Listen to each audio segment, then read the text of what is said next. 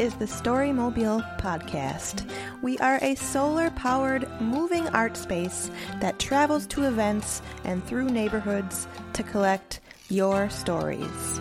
The St. Paul Almanac book was created in 2005 and has since been released annually. The goal is to bring together the diverse community of St. Paul through literary arts. The Almanac is a meeting place for sharing stories and artwork of our community. This year, the St. Paul Almanac released their 11th volume, On a Collected Path. As part of a reading festival, authors have gathered at various venues throughout St. Paul to read their fabulous work.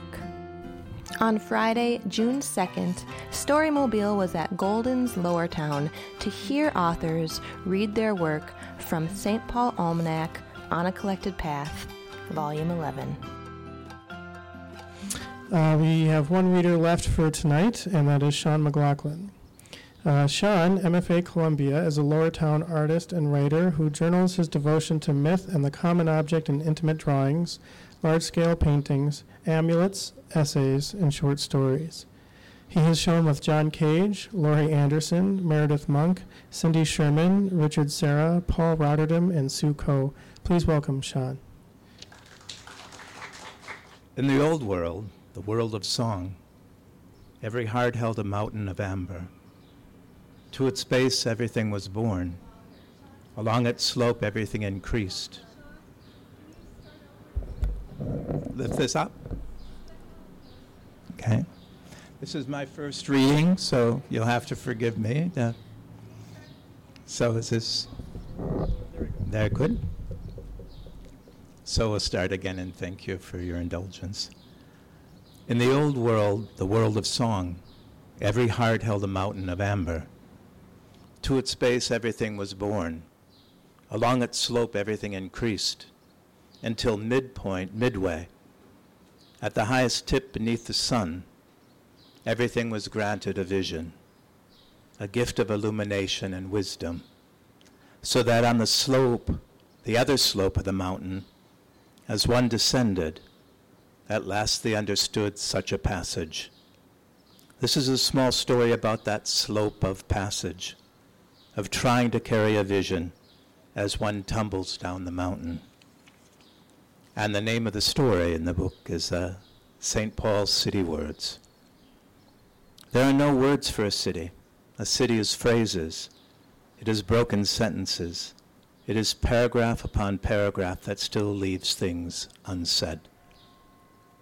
Yet it is the world and the word that organizes how we see a city, or hold it, or love it. My words to my city are soft and small. They are little words that are often heard in the words of others, overheard in a small park, thrown into the night wind that blows up from the river when I say I love them, the scented wind and the moving water.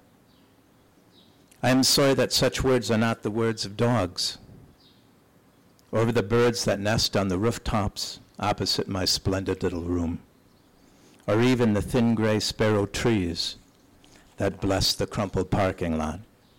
When I speak of city words, I mean the words we each hold and carry. I would love to be a dog, or to fly, or for a few short years to feel the seasons in my roots trunk, and branches before the city decides to move or change me. I spend a great deal of time listening to those worlds of words as well. But even as they enrich me, they are not the words I ultimately carry. I carry human words, trying to say what we are, where and how we live in a human way holding my words to myself like a gleaner does as they gather wheat, examining each of them as a poor person does when they pick over what they have worked so hard to have, when they are hungry, when they are trying to rise above and upward in our human world. Yet even with so much labor, my city words are still small, not as large as a TPT building not as long as the lovely, still clean trains that move past me to sleep in their night station, not as loud as a state stadium in those raucous hours before a home game. I suppose my words are smaller, shorter, quieter, because my city words are heart words. Little words so basic, they don't need much added them to make it better. I find love in this city. I find love, faith, and humor in its streets and sidewalks, in its markets and shops, in its set aside bus stops. Love and renewal, chance and change, insight and introspection, act and reaction. These are but a part of my city words, and holding them, I am brought to gratitude. One among it all, one held in the many, one holding the many to oneself, here in a perfect place. In a perfect place where I tell the river at night that I have not forgotten her during my day, where I tell the wind a hundred secrets that I hope turn into butterflies, where I tell my little sparrow trees that they have my permission to grow as deep as they can in the muddled soil of my soul when they find they are falling from the harsh salts that streak the winter sidewalks. If I say such things to them, should I then not speak out and tell my whole city that I love her? The bricks, wood, and glass, should I then not tell the people of this roundabout, bumbling town, young, old, and in between, that I love them as well? Should I not speak out in the middle of the marketplace and use my human language to say that here I found a wealth of simple city words that bring one to love, to gladness, and to discovery?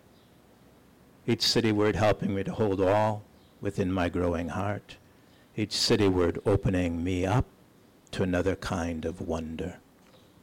Thank you. To hear more stories, learn more about Storymobile, and to find out where we'll be pedaling off to next, visit storymobile.org.